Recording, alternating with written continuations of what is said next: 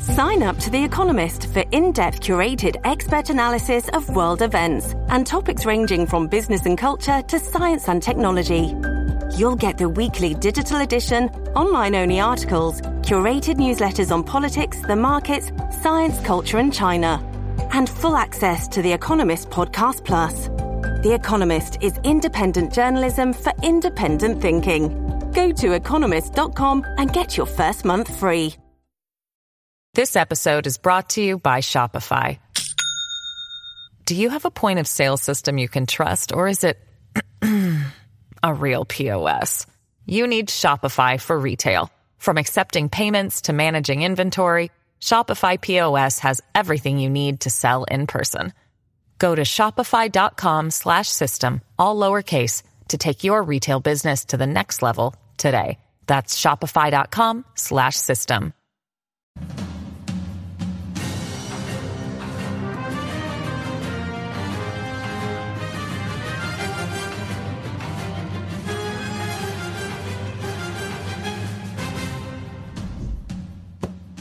Armageddon? Armageddon, the end of existence, right? The ultimate battle, everything destroyed? Joe Biden has thrown this on the list of things to worry about. It's not enough that we have inflation, crime out of control, uh, this crazy woke stuff, gas prices, everything really seems to be going downhill. Joe thinks it's time to worry about the end of the world. So he was at a fundraiser, talking tough, wanting to sound like a big guy, shooting his mouth off, and he said this. Uh, he said, We have not faced the prospect of Armageddon since Kennedy and the Cuban Missile Crisis. But guess what? We're there right now. I don't think there's any such thing as the ability to easily use a tactical nuclear weapon and not end up with Armageddon. So, right now, Putin, Putin is talking about using um, nuclear weapons. We don't like that. I don't think it's right to talk about Armageddon right now. I don't think it's, um, I just don't think it's good for anybody. Do you? Does anybody really think Putin's going to do it? If he is, there's got to be other ways to discourage him. I don't want to be worried all over again. Do you? I really don't think we're gonna, it's going to happen. But this is nothing like the Cuban Missile Crisis. Who remembers that? I wasn't around for it, but it was a big deal. Cuba was a quarantine of all offensive weapons being shipped from Russia to that island fortress. The U.S. threw up a steel fence prepared to stop any vessel carrying materials of war. In Cuba itself, 100,000 men were put under emergency orders as they had been during past invasion scares.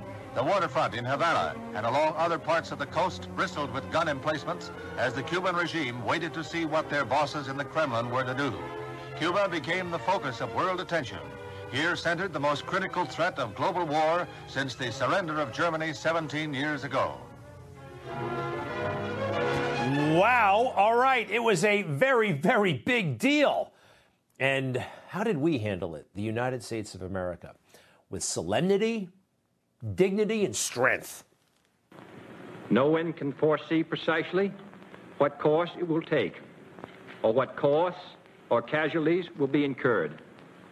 Many months of sacrifice and self discipline lie ahead, months in which both our patience and our will will be tested, months in which many threats and denunciations will keep us aware of our dangers. But the greatest danger of all would be to do nothing. Fast forward, he was the 35th President of the United States. Now we're on our 45th President of the United States. How does he handle the prospect of nuclear Armageddon? Mr. President, will you talk to us about Putin, sir? You think Armageddon is coming, sir?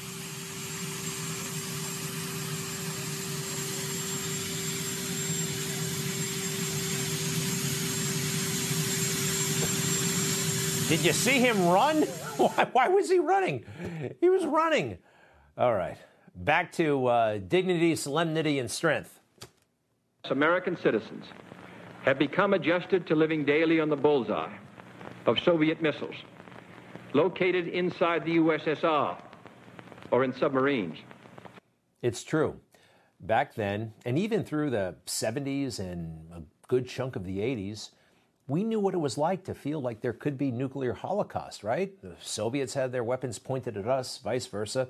That's the one big thing from the Cold War uh, being over. There's not going to be an all-out nuclear conflagration, right?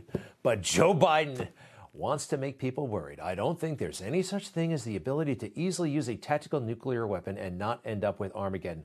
Look, I can see you want to discourage them from using these weapons, but I don't think he said this on purpose. I think it was just Joe being Joe. He should not, he should retire. He's just not good at this stuff.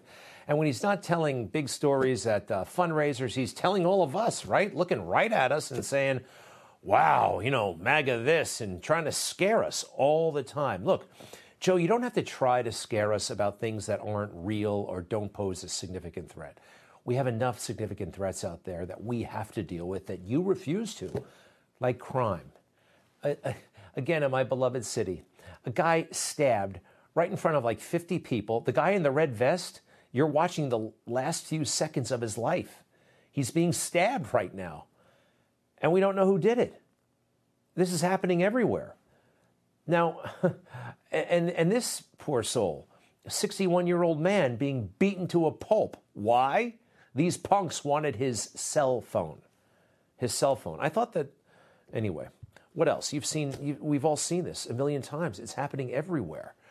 Um, and this is what I think it's a result of the summer of 2020, Black Lives Matter, and the delegitimization of cops. Criminals feel emboldened. And especially here in New York, when they're caught, they're out of jail literally within moments. Moments.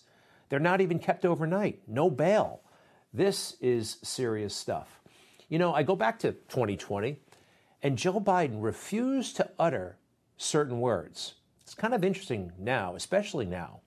Law and order were the words I'm talking about, and President Trump, well, he made a pretty simple challenge that Joe Biden just would not take.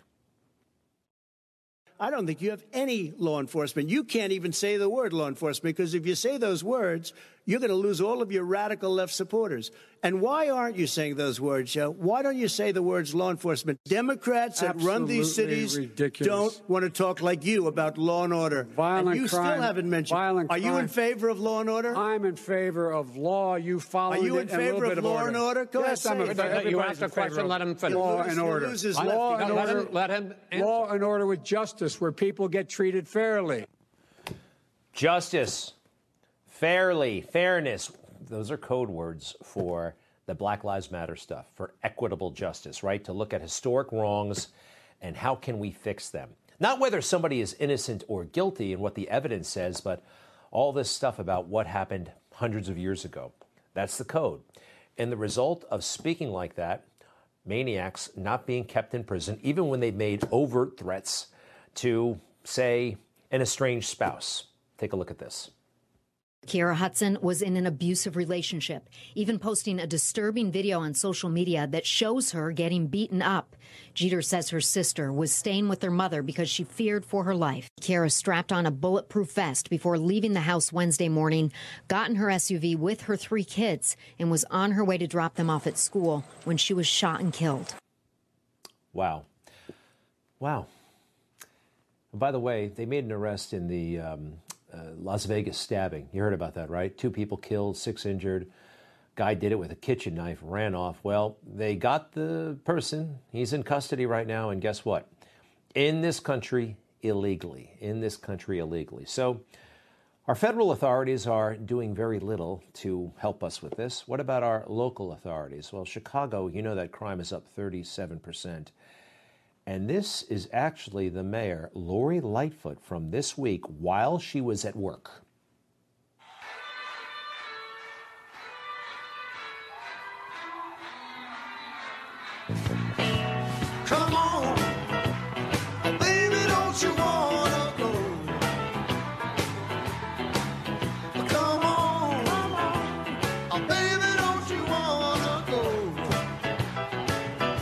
So, um, I think this could be pretty effective evidence for, say, her impeachment hearing. Don't you?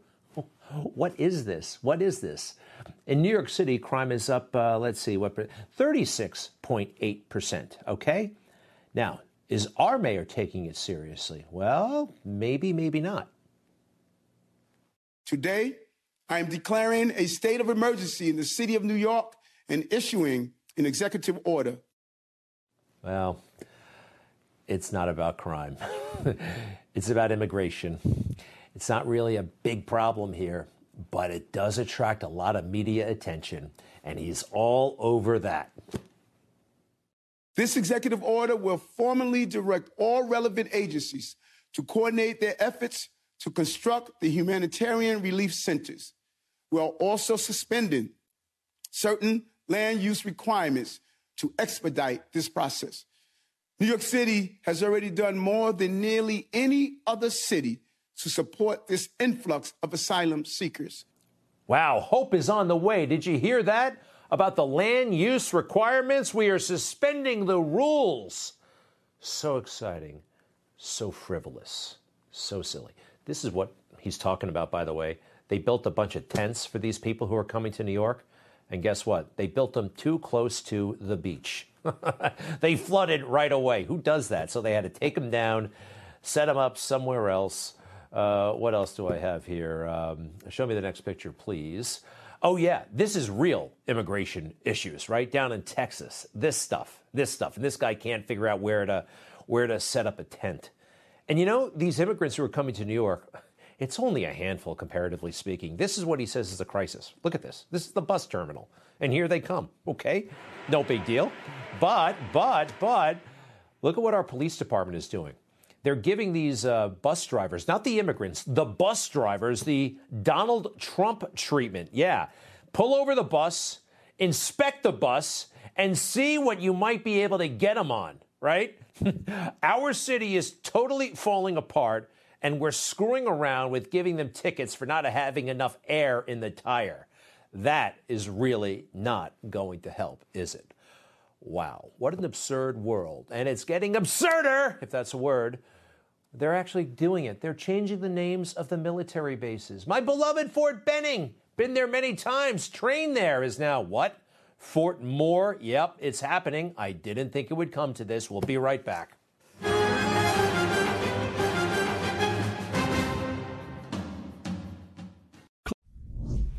The United States military. We love the United States military. I was in it for nine years, active duty, the Marine Corps. Absolutely loved it. Then stayed in the reserves for about 11 years and uh, had a great time. But let's face it, uh, military with this woke leadership is in a major, major slump right now. Uh, thanks to Joe Biden and his uh, buddies there, we lost in Afghanistan. We lost in Afghanistan, and the world has lost their respect for us. China is clearly on the rise. China is, oh boy, they mean business. I don't think we can keep up at this point because we're consumed with so many silly things. Putin, Putin is talking about nuclear weapons. And um, I don't, I don't know. I just, are we up to it at this point? Look at our recruitment numbers. We are not making basic recruitment goals. So, what should we be focused on right now? The United States, our military, lethality, getting the job done, mission accomplishment, attention to detail. No, it's all that woke stuff. And you think that eh, woke stuff, you know, just okay, pay it a little bit of attention. You'd be surprised how much time it takes. There are only so many hours in the day. And the latest woke fiasco is actually coming to pass. They're renaming the bases, all right? Fort Benning, North Carolina. Now, all my time in the military, and I only went through Benning a couple of times, but, you know, I didn't know anything about Benning. Nobody in the military did, but we know Fort Benning, right? And when we talk about our service, and if we talk to somebody who served decades before us or decades after, we all know the same places. We all speak the same languages, right? Not anymore. Fort Benning will now be Fort Moore. I don't know who Fort. I don't know who Moore is. I really don't even want to know, quite frankly. I think it might be a retire a, a general. I, I, there are lots of generals. Okay, I'm sorry. We're ruining it. We're ruining it. Next, uh, Fort Bragg. Fort Bragg, a big, big, big deal. Well, how are you going to? What is it now? What's the name of it now? Fort Liberty. Nice, but it's not traditional. Now, I guess Bragg, whoever he was, uh, had something to do with the Confederacy. Is that Is that the problem? Is that the problem? You know, it's part of our history, might not be ideal, but that fort, Fort Bragg, the name, soldiers deployed from Fort Bragg to go overseas, to go to Vietnam, to go to Iraq. And now we're losing that. We're losing that. Let's see, Fort A.P. Hill, not too far from Washington, D.C., is now uh, Fort Walker. I don't like this at all. Fort Rucker. That's where the Army trains a lot of its helicopter pilots. No more. It's Fort Novosel. You know, I'm not being I'm I'm not unique in that I did not dwell on these names, and I'm not going to dwell on the names and the backstories of these new individuals. Um, Fort Walker, Fort Novosel. I don't care. All right. I'm sure it has something to do with the Civil War, and fine. We didn't have to do this. I think it deserved a hell of a lot more consideration than it got. Colin Powell said something I, well, listen to this. Do we need to rename these bases? It's true. I would rename the bases. We really hadn't thought about it a few years ago, but now with Black Lives Matter and all the issues that are before us, I think it is a good idea to rename the 10 bases in the United States Army that are named after Confederates. You know, I never really thought about it. I went to Fort Benning, Georgia, named after a Confederate, and I did all my training there, but it never really stuck to me that this name should be changed. So I fully support what General Milley's doing. Uh, I hope he doesn't get any difficulty with it with the rest of the administration. But I think this is something we should do, and we should do it as quickly as we can. Why? Why? That was just a couple of weeks into the Black Lives Matter insanity, and he just jumped right on board. He said himself, he never really even thought about it, but yeah, let's do this, let's do this. Well, you know what that means? Uh, your book is going to have to be updated, Colin Powell. The late, great General Colin Powell. Yeah, you're going to have to have some editor not you, your descendants, your uh, your family, somebody, because your book, I guess, now has a bunch of racist terms in it. So you mentioned, I think, that you went through Fort Benning, right? And you also, so I looked it up in your book. Um, dozens of mentions of Fort Benning and Fort Bragg. Are they going to have to be changed now? Huh? I mean, I think it's insane and I think it's sad. How about this? White lives matter. The phrase white lives matter. Did you hear that? Uh, that's Kanye on the right and Candace Owens on the left. We love her. They wore White Lives Matter. I think it's great. Yes. How, who can argue with that? I can't argue with Black Lives Matter. Of course not. I can argue with the organization, however, Black Lives Matter and all they stand for. But of course, Black Lives Matter. This is hate speech. No kidding. This is considered hate speech by the Anti Defamation League. Are you serious? Yeah. They, they seriously consider this officially, uh, I think, white supremacist. Let's go ahead and put it up there. What is it? What is it? White Lives Matter is a white supremacist phrase. And why is that? Why is it? They, they say that because uh, the Ku Klux Klan, do they really even exist, used it. And in 2015, some other group used it. You know, did they copyright the words White Lives Matter? I don't think they own those words. These are stupid groups. But the words alone are fine, obviously. You know, Adolf Hitler, uh, that wretched beast, he used the word chair in his life. Are we not to utter the word chair? This is really insane. And, you know, Kanye West, because of this shirt and some other things he's saying, he's making a lot of sense, by the way. Uh, they canceled a major concert he was supposed to give in LA. He had a big sponsorship with Adidas, the sneakers company. I haven't worn Adidas since I was in fifth grade, but uh, that's under review. He's probably going to lose it. And staff are quitting on him left and right. Hey, what was Fort Bragg's new name? What did they say Fort Bragg's new name was? Fort Liberty, right? Fort Liberty. Huh. Wow. Talk about a misnomer. Give me a moment. We'll be right back with the latest Joe Biden gaffe, and it's a doozy. How many words are in the phrase made in America? Try to figure that one out while we uh, go to break, and we'll tell you what Joe came up with.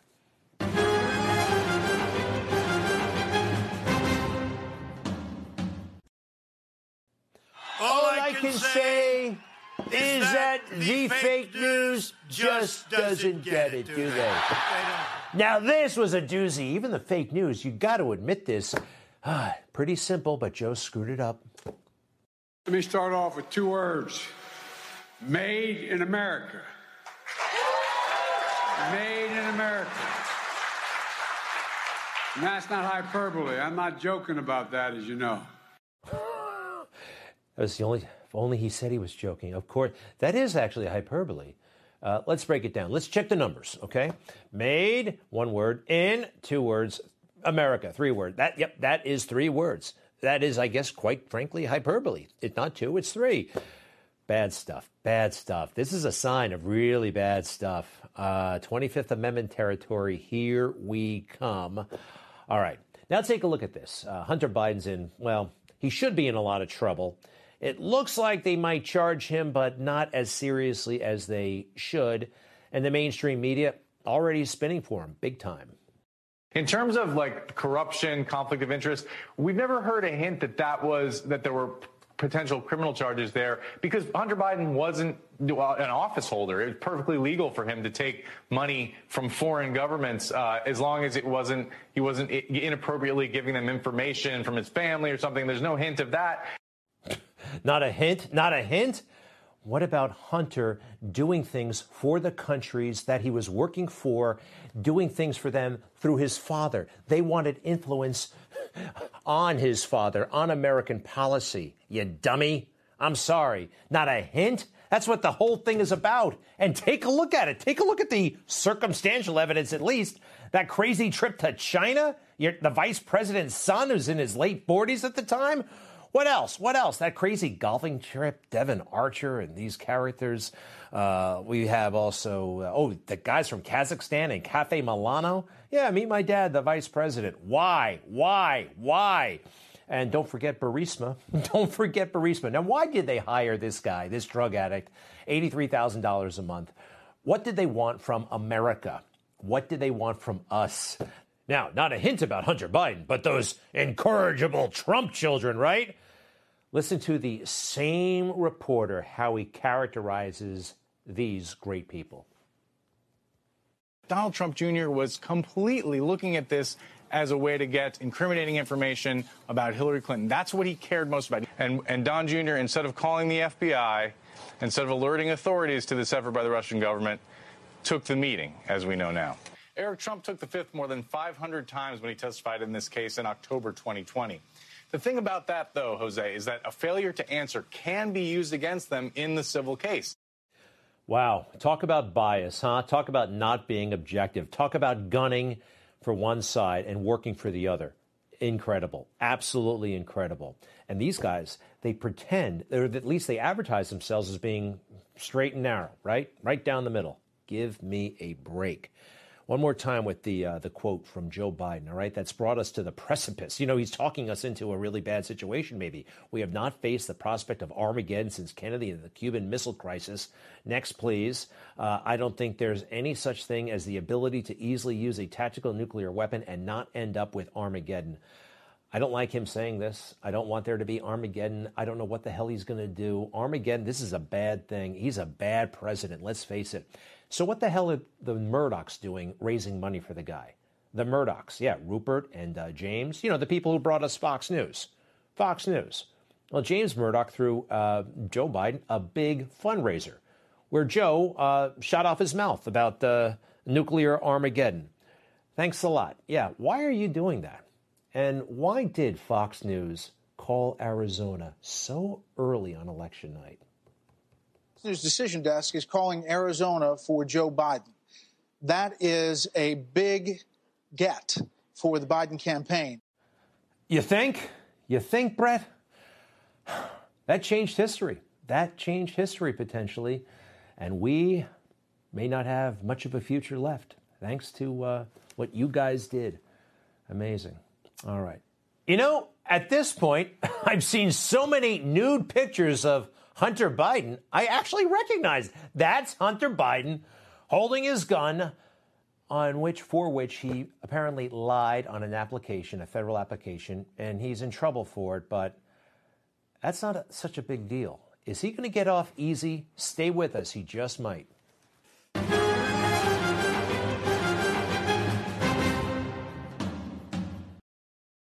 This episode is brought to you by Shopify. Do you have a point of sale system you can trust, or is it a real POS?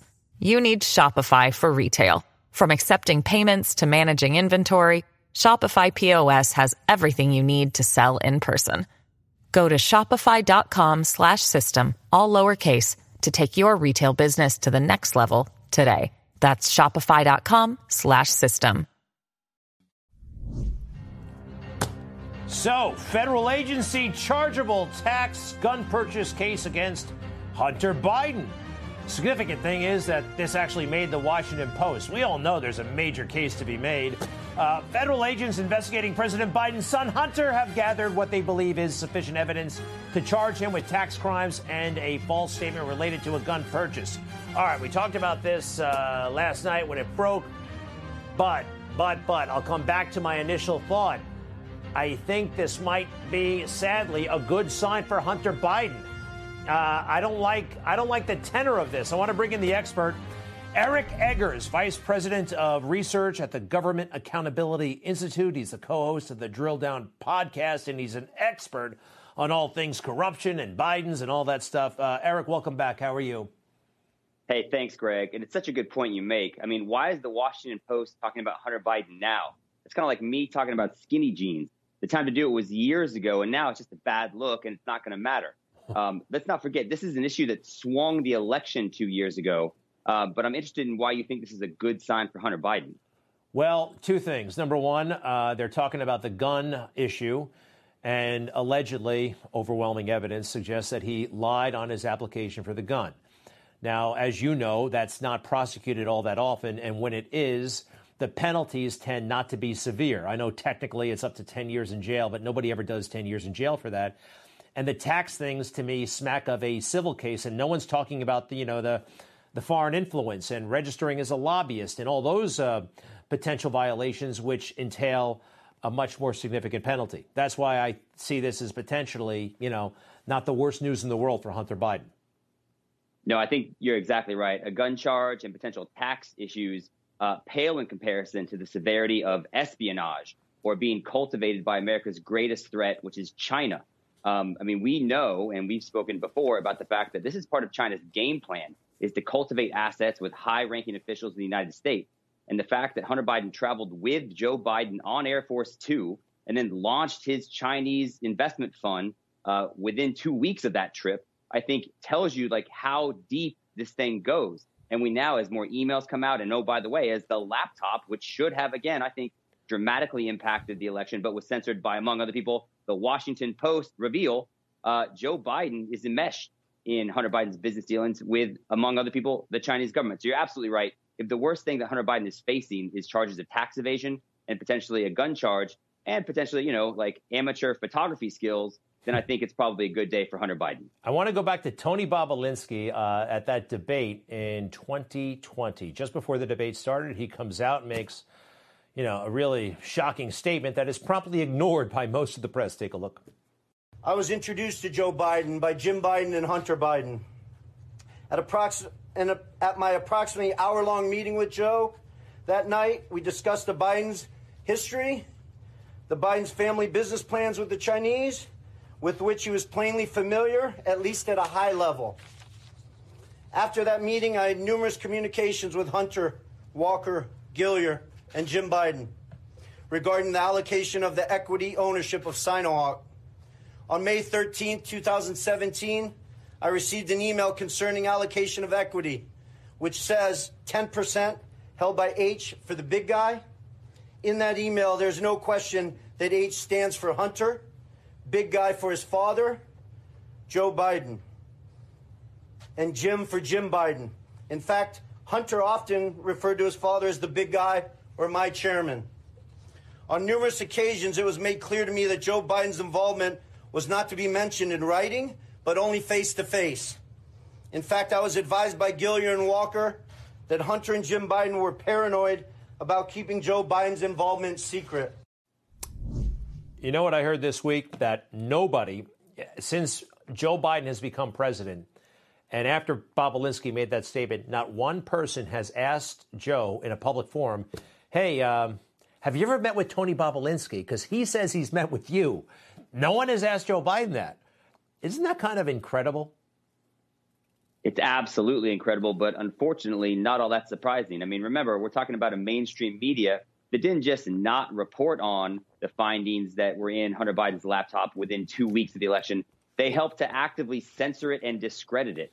And we also know that they weren't alone in that. The FBI took part in that as well as they've admitted. So, what I think, unfortunately, um, we need to take a really hard look at is the fact that the, the mainstream media is going to be not helpful on this. And you know that. That's why programs such as yours are so valuable. At the Government Accountability Institute, we've actually had access to multiple sets of Hunter Biden's emails, including, um, you know, and been able to corroborate it with the help of people like Mr. Bobulinski. And what I can tell you, Greg, is that of all the emails we've seen, we've seen numerous references to the big guy. We've seen numerous references to, um, you know, financial dealings that suggest this, a very close and intimate relationship with Hunter Biden and his father. The one email we haven't seen is somebody coming to Hunter Biden and saying, "Hey, we'd like for your father to do this," and him saying, "No, that's too much." Uh, we have yet to find any email in which he says, "No, my my father that's he's unwilling to get involved on this topic." Uh, unfortunately, I've seen numerous examples of the opposite. So uh, the Attorney General, Merrick Garland, swears that he's not paying attention to this. This is not my purview. It's all up to the U.S. Attorney, a guy named Weiss. And uh, by the way, the whole leak, uh, the the which was probably an authorized leak in the Washington Post, that guy on the right, Chris Clark, he's Hunter Biden's lawyer. He wants people arrested now. It's kind of amazing. There's one leak, and he's demanding arrest after you know what Donald Trump went through in terms of leaks. And I don't know if people are aware of this. I find it stunning that Chris Clark, his law partner, is a guy named Perry, who's married to Liz Cheney. I just uh, that swamp. It is. I, I, can it get any swampier, uh, Eric? It absolutely cannot, and you're absolutely right. Uh, I mean, imagine Chris Clark's main quote is, uh, "It's not that my client is innocent of not only tax evasion and potentially gun charges, but also, again, actively working with the Chinese government and making money off of helping connect foreign entities with access to power." Uh, but Chris Clark's complaint is that someone told on us inappropriately, and that someone's leaking information. And as far as Merrick Garland saying that he has absolutely no idea, I mean, that's laughable. If you believe that, then I think that, um, you know, you would believe many other things that I think we could talk about at a later date. But of course, um, it seems implausible that the Biden Justice Department has no knowledge of whether or not Joe Biden's son is going to be charged with crimes. Very quickly, do you think is this uh, the the momentum here around Hunter? Does it have anything to do with potential momentum they want to get Trump? You know, this makes it somehow easier to indict Trump if they go after Hunter. I've heard this kicked around. Do you buy it? Is there anything to that? I- don't buy it. I mean, it could be true, but to me, what it does is show how silly the incredible um, hysteria that the media has reached over what's happened with President Trump is compared to what's happened with Hunter Biden. We went, we multiple agents raided the Trump home for documents. Meanwhile, we've got potentially state secrets um, and technologies being transferred to enemies being conducted via business with the president's son, and that's Yeah. been ignored. I mean, which one matters more? Eric, uh, it's kind of uncanny. I can't not mention it. You look a little bit like Hunter Biden. Have you ever gotten that before? Right now, in this lighting, whatever it is, and I'm not talking about the, you know, the drugged out psycho. I'm talking about when he was all cleaned up at the White House. There is a resemblance. Hey, it's Friday night. It could be a resemblance in many other ways, Greg. But uh, what I will tell you is, no, I have actually gotten that before. In fact, you know, we run a very clean ship here at the Government Accountability Institute. uh, but it has been noted that I am the Hunter Biden of the office. Yes, sir. okay. Sometimes I make that observation, and no, Greg, only you, but I'm glad uh, it's not only me. Eric Eggers, check it out. Uh, the Government Accountability Institute. You got to go to G a-i.org, or you can just go to the Drill Down podcast. Thank you, sir. Thank you, Greg. All right, we're back with Mark Simone and Craig Shirley in just a moment.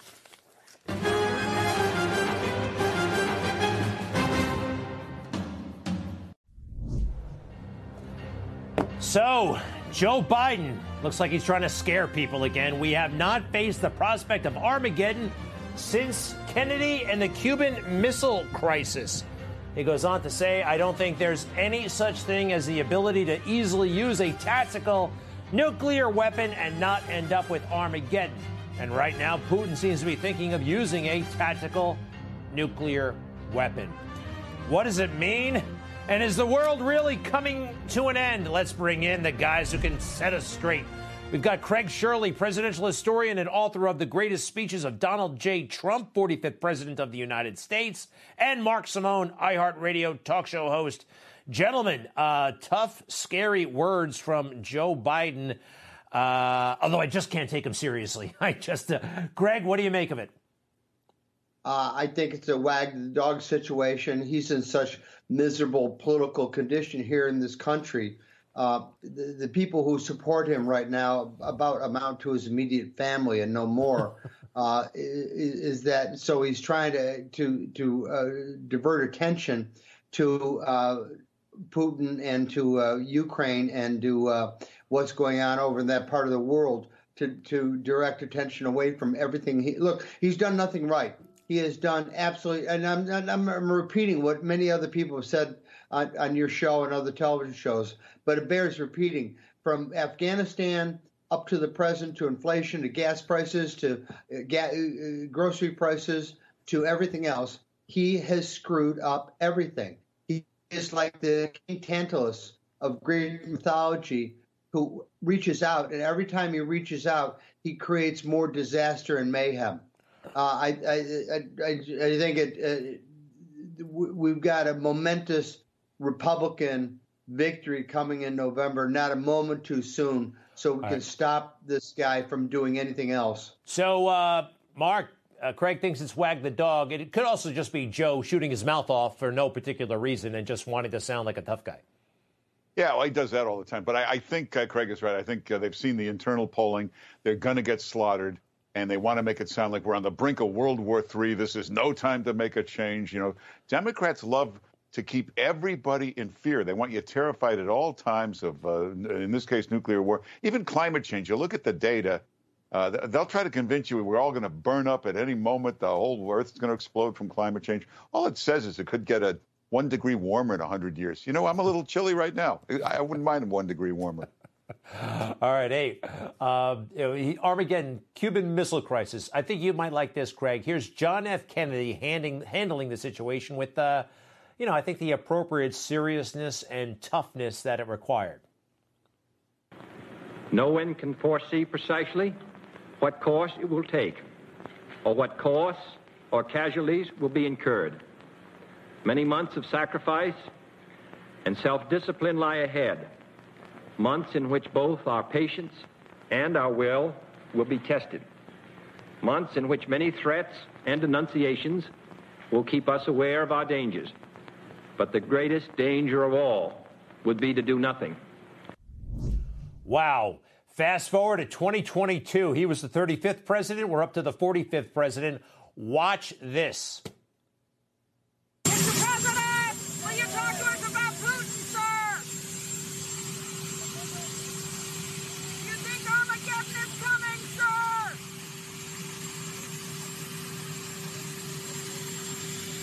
sir? He's running away. Do you Literally. think Armageddon is coming? This is uh, wow. That was that was even more pathetic than I remembered at the first. What do you think, Craig? Well, believe it or not, I can actually remember when John Kennedy gave that national television speech. And you know, the funny thing is, is that we were all scared. I was just a little tot at the time, but I do remember it. We were all scared, but we were also reassured and felt felt uh, that the, the man, the president, John F. Kennedy, was going to get us get us through it. Uh, comparing John Kennedy to uh, Joe Biden is uh, comparing a, a mouse to Superman. Uh, it- there's just no comparison whatsoever. And I, I weep for the country and I weep for the world to have this man in the Oval Office at this uh, critical juncture. It really is something. And Mark, you have crossed paths with Joe Biden a lot, especially in Washington D.C. at major events. Um, what uh, was that like, and what's he like up close? I've never met him. I've never been in the same room with him. He just reminds you of uh, that senator in The Godfather Part Two, just a creepy politician shaking people down behind closed doors. I wish he wouldn't trot like that. I, could- they must be hosing him down with Ben Gay right now. That's going to be days of physical therapy. Uh, and if we're facing Armageddon, address the nation. Don't just say it at a party with donors. That's right. Yeah, yeah, That's right. yes, yes, exactly. Uh, wow, said. wow. Hey, uh, your book uh, looks great. Let's go ahead and put it up on the screen, please. The greatest speeches of Donald J. Trump, 45th President of the United States. Uh, what's the best speech by Donald Trump, Craig? Oh, yeah, oh, I knew you were going to do that. Uh, his his, uh, his uh, State of the Union address uh, 2018 was exquisite. It was excellent. Actually, all the speeches, uh, Greg, are, are very very good. They're very well crafted. They're well very well. They're fulsome. They're very well delivered. Uh, they're they're they're they're uplifting and they're patriotic. Something that is uh, foreign to uh, to uh, Joe Biden, and they all, you know, they're all different on different subjects, Boy Scouts or uh, United Nations or State of the Union or whatever else. But he does, he is patriotic, he is optimistic, and he does, with many of them, close with the, "We can make America great again," uh, with the, the familiar catchphrase we're all so familiar with. So. Uh, I, it's hard to say one speech, but if I had to say one speech, it would be the 2018 inaugural address. It was just, it was very, very good. And you know what? Also, is they're all substantive too. Too. The answer Substantive. is, Craig, the answer is the July 4th, 2020 speech at Mount Rushmore. That, I believe, was yeah, the greatest that was, speech. That was a good one. And the other one, you have a Boy Scout speech. That's where he talked about momentum, and that's where he talked Yes. about his friend uh, Levitt, and he lost his momentum. And Mark, the stories that he told, the life that he had in New York business. Uh, you know, the, the fake news wrote them off. Oh, that's irrelevant. That's silly, and they misrepresent his career. But no, it was so crucial to his becoming president and being president.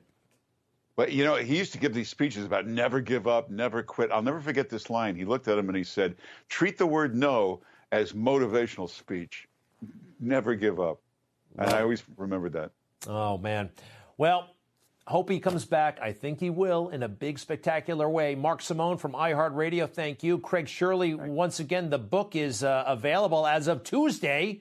Let's put it up on the screen. The greatest speeches of Donald J. Trump. What do you have it in there? Do you have just the text of the speeches and plenty of commentary from you? 10 yeah, seconds. Yeah, well, opening opening uh, uh, forward by me, which is about I don't know about uh, 2,500 words, and then the text of the the actual 27 speeches my wife and I chose out of about 150 speeches. I'd like to do a book like that. One essay, and then everybody else writes the. that's that's that's. I like it, Craig, very very much. And of course, you've done some books. You know, ooh, boy, 800 pages that are absolutely fantastic. The Reagan books. To be continued, gentlemen. I'll be right back. Thank you, Greg.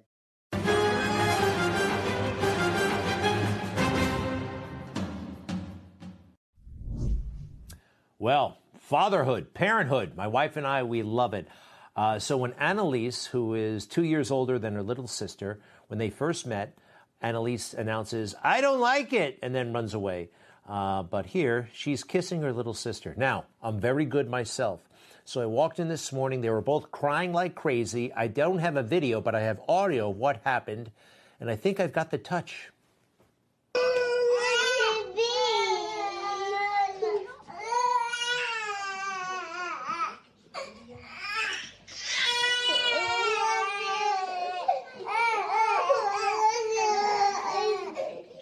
Hello, can we be a little bit quiet, please? Please? Please? Come here, honey. Very good. Not bad, right? I don't know what my wife is making such a big deal out of it. It's so easy to manage these kids. She does a great job. All right. Thank you very much. We'll see you next week. I hope you had a great week, and then let's make the most of it, huh? Uh, take care.